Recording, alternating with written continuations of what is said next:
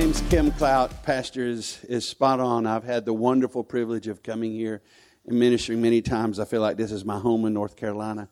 Uh, there were some people in first service, however, who had never heard me that were new to me. Anybody here in second service, you've never heard me? Raise your hand so I can see. Okay, a number of you. Okay, great. Uh, my name's Kim Klaudt. Uh, a little background on my life. I grew up in church. Uh, my dad was a preacher, preached 63 years. Uh, my grandfather was a preacher, preached 78 years. Even though my parents were in ministry and my grandparents were in ministry, I was rebellious. Just full disclosure here. How many of you here were ever rebellious? And the rest of you are liars. Well, that's fine. Okay. Teach his own. well, that was me. I was rebellious. But you know something? We sang a song that said, From my mother's womb. See, that's how God rolls. Say it. That's how He rolls. He knows us from our mother's womb. He knew you before your mother knew you were there.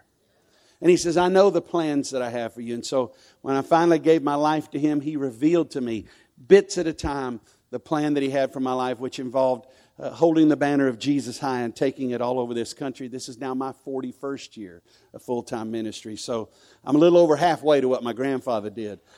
Uh, praise God. And I'm just privileged to be here today. If you're not familiar with our ministry, there's four portions to it. We have a Bible teaching ministry.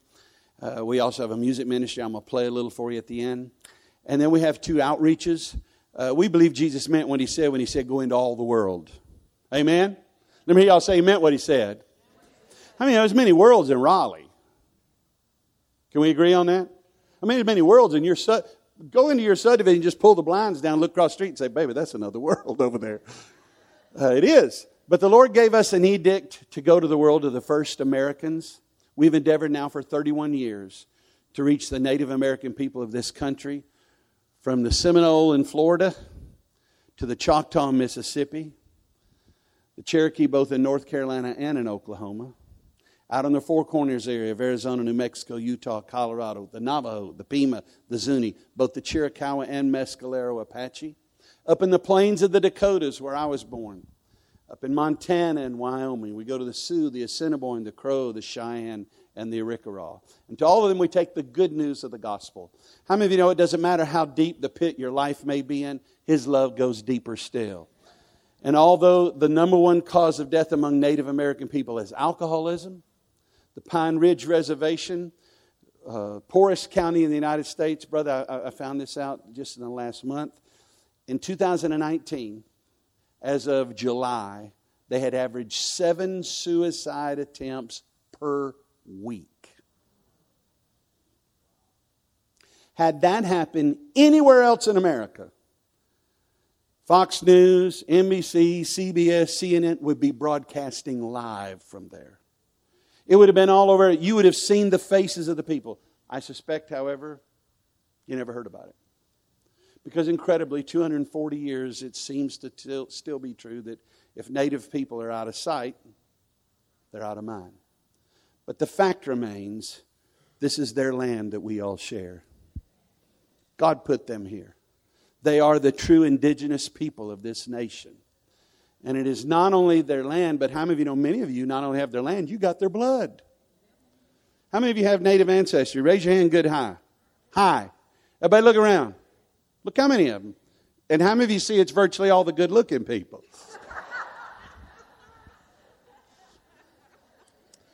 my dad's native, my mom's German, y'all. Y'all looking at me? he's native?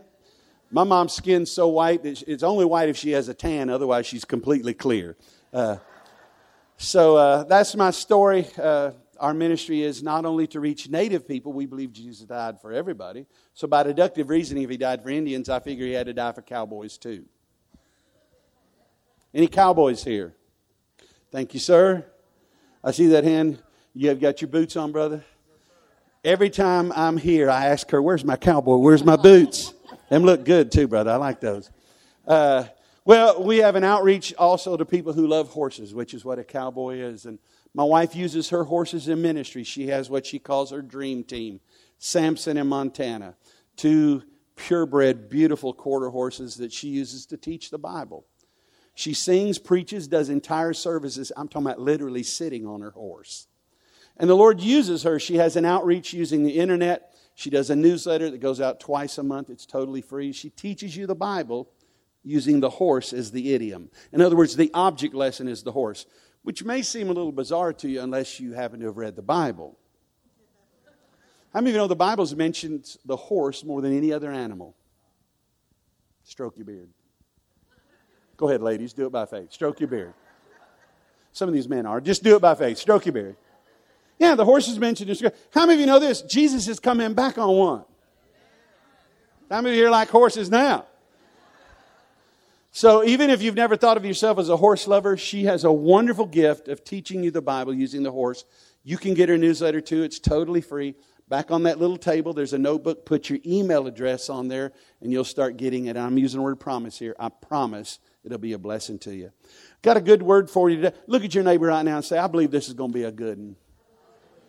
It's going to be a good one. Uh, here's what I want to talk about shortly after I got born again, I started realizing there were certain scriptures I needed to commit to memory because the principle they were teaching me were so foundational to my life, I needed to have an immediate recall. It needed to be a default position that my mind went to that God so loved the world that He sent His Son into the world that none should perish, but all should have everlasting life. The, the, the scripture says that if any man be in Christ, behold, he's a new creation. I'm just telling you some of these scriptures John 3.16, 2 Corinthians 5.17. One of those, for me, was John 10 and 10. John, the 10th chapter, the 10th verse says, The thief comes but to kill, steal, and destroy. But I have come that you might have life. Everybody say life. Everybody shout it. Say life. life. He said, I've come that you might have life and life more abundantly, or life to the full. Now, how many of you here have memorized that? Raise your hand if you have. If you haven't, go ahead and raise your hand by faith now, because you need to. This wonderful verse is when Jesus spoke, one of the things he did here was drew a distinctive line to help you and I identify that which is of the devil and that which is of God. Right? How many of you know many people confuse the two? Many people think that killing and stealing and destruction comes from God. But Jesus said, let me hear y'all say, Jesus said. Jesus broke it down for us and said, here's the deal. So that you will know it's the thief that comes to kill, steal, and destroy.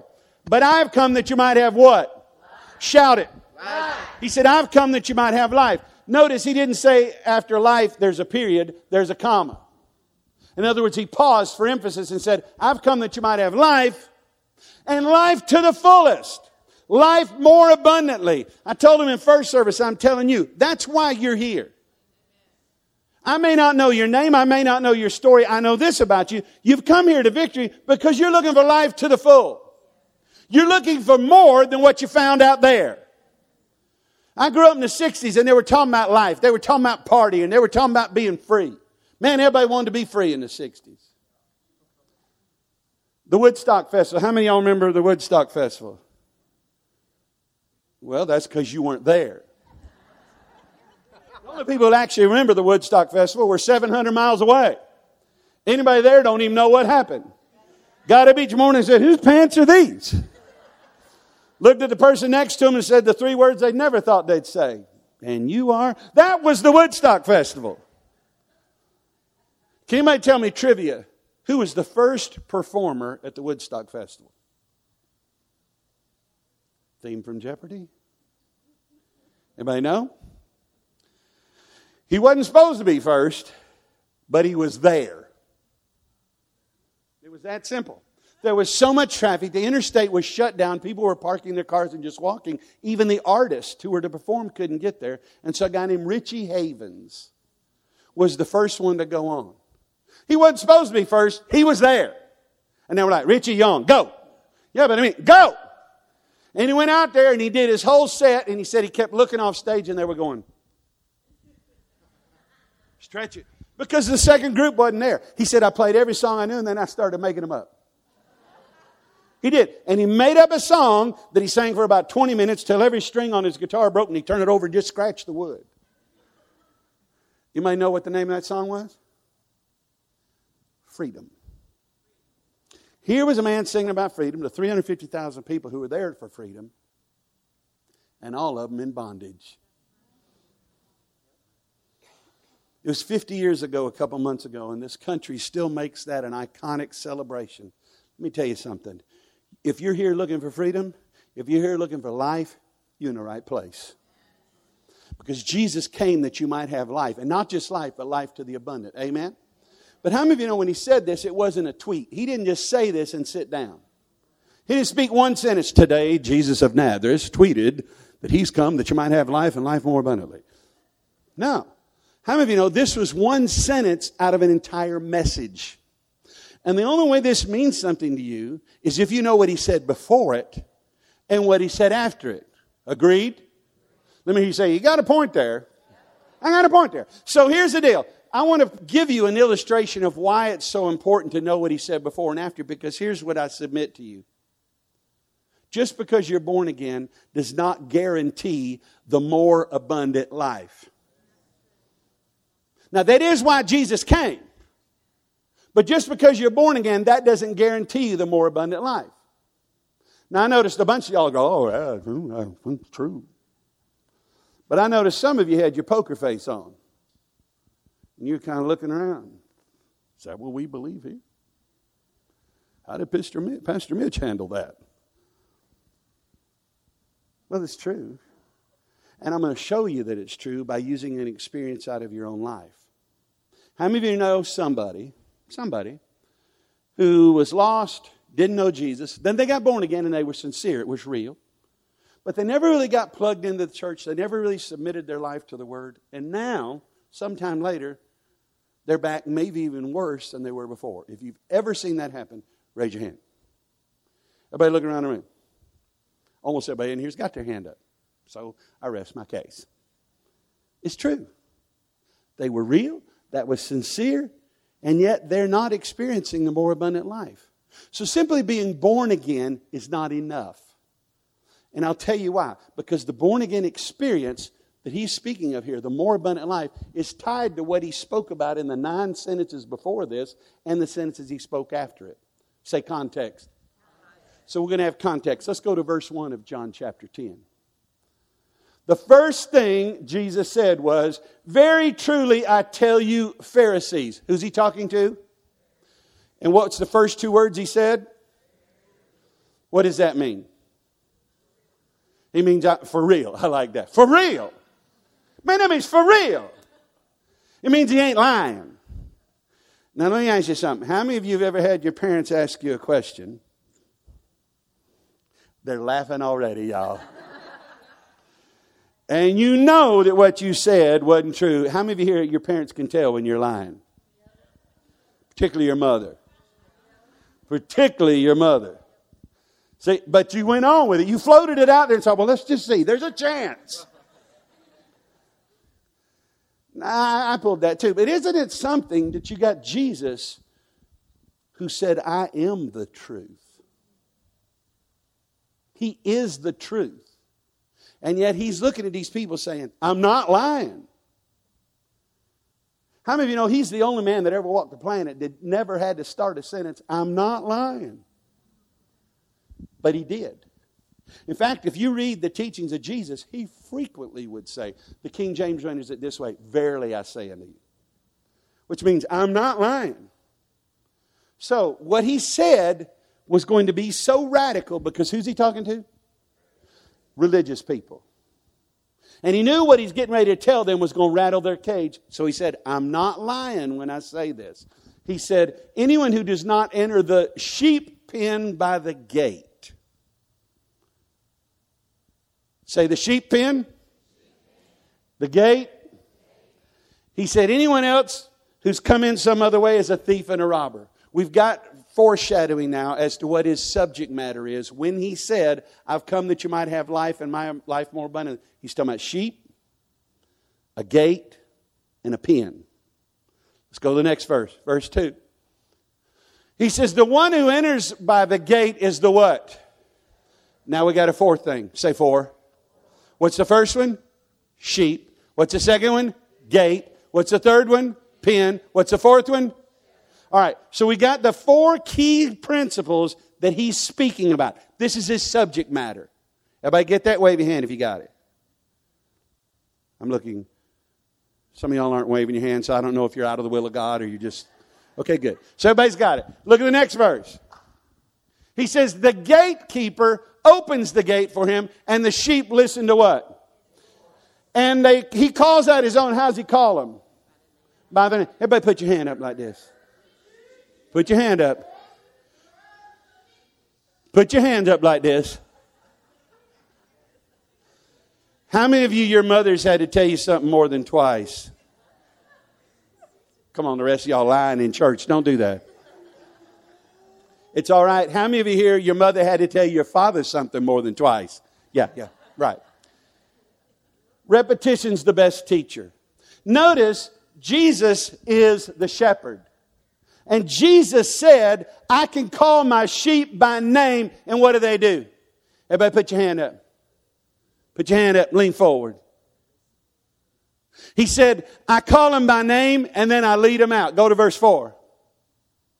He says, when he has brought out all his own, he goes where?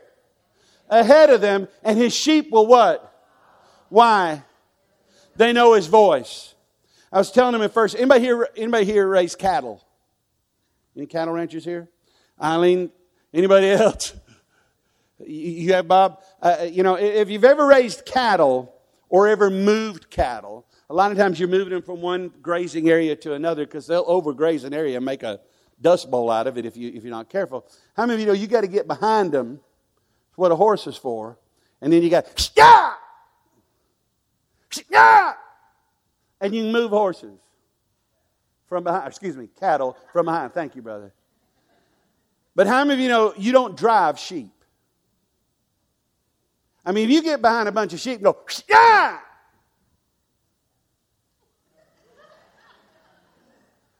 What did he say? I don't know, but it's bad. It's bad. I don't. Thank you. Uh, you don't drive sheep, you lead them. How does the 150th Psalm begin? The Lord is my shepherd. I shall not want. He leadeth me. And so the shepherd leads them and they follow him. And why is it they follow him? Put your hand up there. They know his voice. Look at the next verse. But they will never follow a stranger. In fact, they'll run away from him because they don't recognize a stranger's voice. Verse 6. But Jesus used this figure of speech, and the Pharisees didn't understand what he was telling them. There have been times I've been preaching, I've been doing this 41 years old. There have been times I've been preaching, I'm looking out there at people, and I can tell, you know what they're thinking? Catfish. Some of them are thinking, all we're going to have is potted meat by the time he gets done. Catfish will be gone. And I can tell a lot of times they're not getting it. Even Jesus, who was the truth, who is the way, who is the Word. I mean, Pastor Mitch and I may teach you the Word. Jesus is the Word. They still weren't getting it. So he just say, I'm sorry, it's the best I can do. Y'all on your own. No, he just backed up and punted and doing it on that again. Look at verse 7. Therefore, Jesus said again, what were the first two words he said? Which means what? For real. Which means what? No, for real. Come on, y'all. When in Rome, y'all. When in Rome. Which means what? For real. How many of you asked one word? For real. So what did Jesus say? No, he said very truly. But what does it mean? For real. He said, For real, I'm telling you, I am the gate for the sheep. So there's four words that are in his subject matter here. What's the first one? Sheep. What do sheep have to have? A pen. What's the only way in the pen? And who's the one that leads you in and out? So his subject matter when he said, I've come that you might have life and life more abundantly was sheep and shepherds and a sheep pen. Look at verse 8. He said, All who have come before me were thieves and robbers, but the sheep haven't listened to them. Verse 9. For I am the gate. I know there may be people out there that tell you there are many ways to God. Jesus broke it down. Say, He broke it down. He broke it down and said, I am the gate. There's only one way to get you into the pen of the family of God, and I'm the only gate. Let me hear y'all say, That's what He said. Let me hear everybody over here say, That's what he said. Let me hear y'all. How about over there? How about the sound booth? Everybody in the room. Jesus said, I am the gate. I'm the only gate that gets you in the pen. And then he said, verse 10, Lazarus, for the thief comes to kill, steal, and destroy. But I've come that you might have life and life more abundantly. Here's the deal. If you want to have the abundant life, you have to have a shepherd in your life. Because how many of you understand you're the sheep? Say I'm a sheep. Say it over here. I'm a sheep.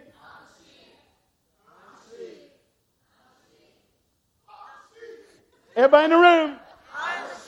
And what do sheep have to have? Got to have a shepherd. Y'all ever seen sheep out by themselves? Don't act like you got to think about it. No. You've never been out here on I 40 and said, Look, baby, what is that? It's a sheep all by himself. Got a backpack on, picking up cans. Y'all never seen a sheep by itself, and you never will. Why? They don't last long. They don't survive. Sheep have to have the herd, the flock, and there's four things they also have to have. You tell me what are they, church? They have to have a gate, got to have a pen, and they're the sheep. It's the only way. But there are people, I marvel. I've been I was at a horse show one time and there was this man, I started sharing the things of God with him. He was like, Oh, oh, settle down, bud. He said, I'm a pastor. Said, Oh, I said, I didn't know that's awesome. He said, Well, I'm not pastoring right now. I said, Well, I understand. I said, Where do you go to church? He said, oh, I don't go to church. He said, I don't believe in it. he did. I thought he needed one of them hats that said, I'm a fool. I could not be more deceived. But he was totally sincere. How many of you have heard people say, people who claim to be Christians don't believe in church? Well, Jesus said, let me break it down for you. The only way you're getting in the pen is if you come through the gate, and I'm the only gate. And I am a shepherd. You have to have a shepherd. Everybody in the room say it. I'm a sheep. I know that. And I need a shepherd. Now, how many of you know when Jesus said he's the shepherd? When the 150th Psalm talks about he's the shepherd, that's a macro truth. That's this huge, large truth. But how many of you know we have a microcosm of that truth all over the world because we have shepherds everywhere? Pastor Mitch just showed you shepherds all over Nicaragua. If you heard what I said, wave your hand. Yeah. How many of you know we have a microcosm of that right here? He is your shepherd. Come up here, brother. Both of you come up here. Ladies and gentlemen, can we please get a nice round of applause for your shepherds here?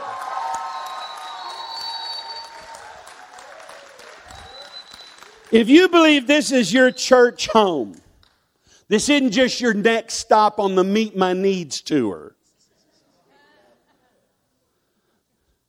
How many of y'all ever seen people that were at church and then later you don't see them, uh, you run into them at Applebee's, you're like, where you been?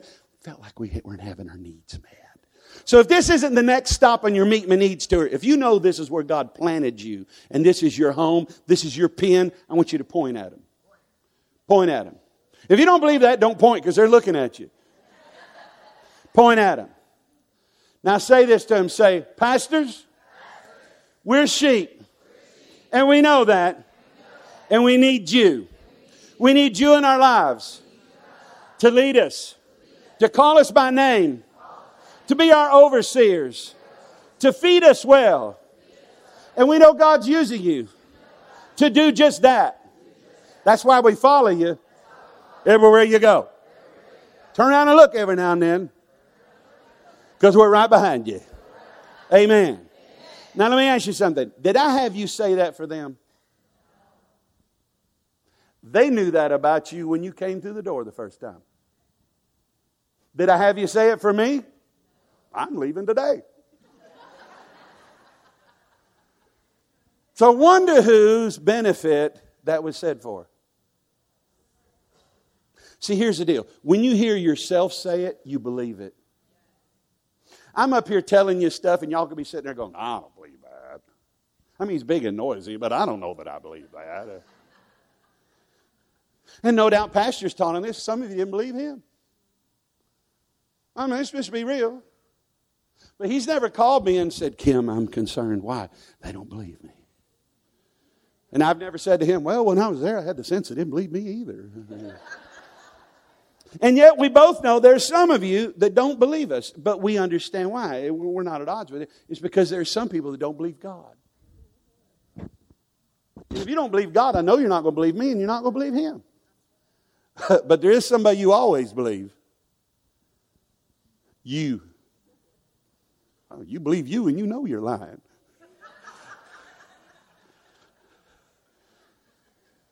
Come on, y'all. Don't get spiritual now. Give me that poker face. I don't know what you're talking about. That's why I had you say it. So that your ears heard your mouth say, That's my shepherd. This is my pen. And this is where I belong. Amen. Give them a hand. They did a fine job.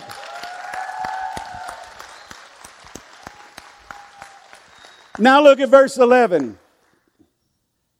See, after he said, I've come that you might have life and life more abundantly, he didn't sit down. He kept going. Say it. Context.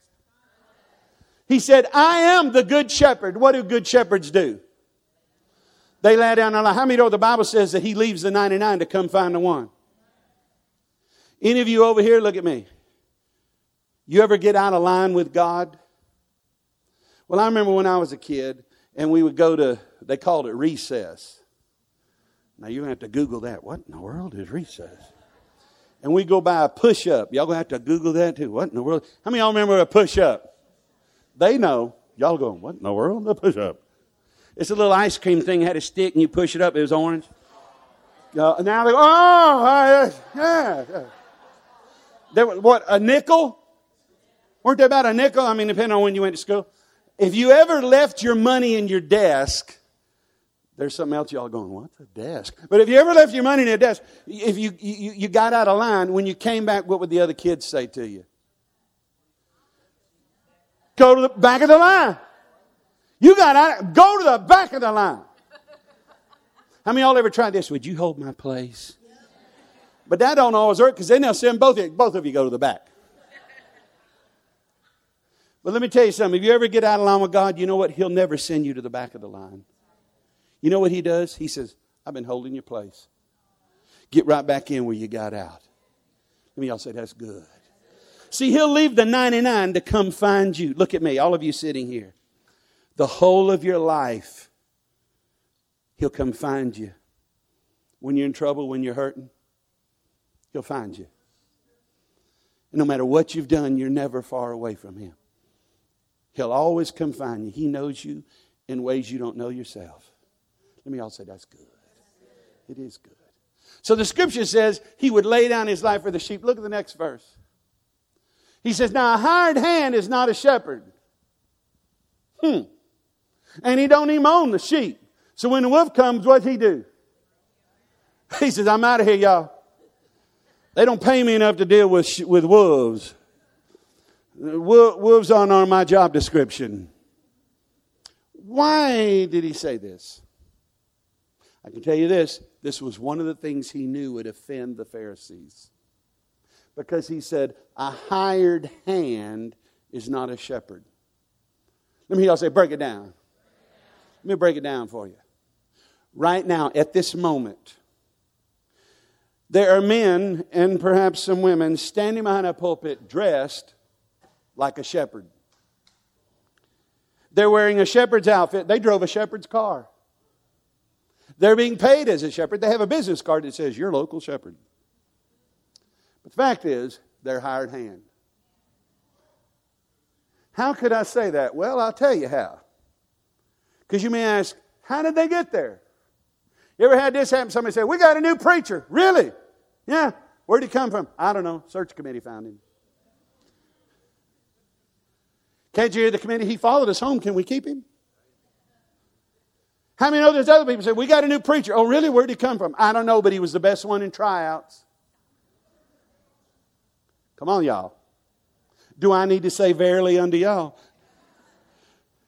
How about this one? We got a new preacher. Really? Where'd he come from? I don't know, but he got the most votes. See, if you're talking votes, tryouts, search committees, what you got there is not a shepherd. Jesus said, What you got there is what? Hired hand. How many of y'all know this couple isn't here because y'all went and found them somewhere and said, Come on. We pick you. How many you know they didn't stop here just because their car ran out of gas and like, well, I guess this is God's will. God directed them here. The Bible says that the Lord said, I will give you shepherds after my own heart who will lead you in wisdom and truth. That's why they're here. Anything else, hired hand. And you see, here's the deal. You can vote them in, and what happens if you vote them in? How many of you seen that happen? Well, you may be the preacher here, but I didn't vote for you. And I was here before you came, and I'll be here after you leave. And I marvel how many people view the shepherd as a hired hand. Jesus said, Let me break it down for you. There's a distinction. Hired hands aren't shepherds. How many of you know hired hands? You them to do stuff. Now I know your pastors when they started this church. How long ago did y'all begin this work? Twenty-five years ago. In 25 years, I bet you've cleaned some church toilets, haven't you? mopped some floors, moved some chairs, vacuumed, done all kinds of things. Y'all ever hear a story about the church that got a new pastor? And the committee of the concerned went to the new pastor and they said, uh, Pastor, you know, our last pastor, he did all the weed eating, mowing of the yard. He said, That's what I understand. And they said, Well, you're not doing it. He said, No, I'm not. And they said, Well, our last pastor did. He didn't give, so they walked off and had another meeting. They got together and they came back to him the next Sunday. and They said, You know, our last pastor, uh, he would mow the yard and do all the weed eating. He said, I understand that. He said, But I've talked to him and he said he don't want to do it no more.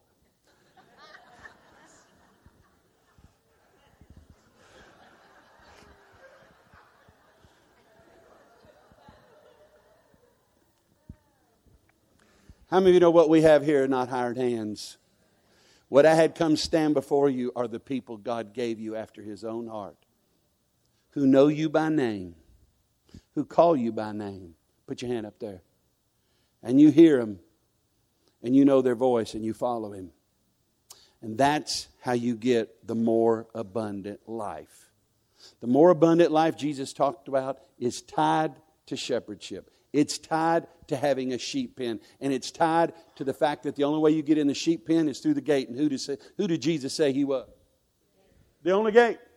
Let me hear y'all say, He's the only gate.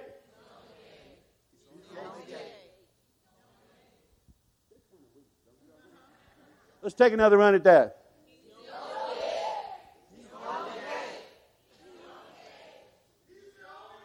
Everybody in the room. I don't care what they tell you on The View. I don't care what NBC, ABC, CBS, CNN, Fox News, TBS, and all the other alphabet tell you. Jesus said, I am the way, the truth, and life, and I'm the only gate that gets you in the pen. You want the more abundant life? It's tied to shepherdship. You want the more abundant life? It's tied to the sheep pen. Everybody say it. I'm a sheep. I'm a sheep. This is my pen. That's my shepherd. I'm good to go.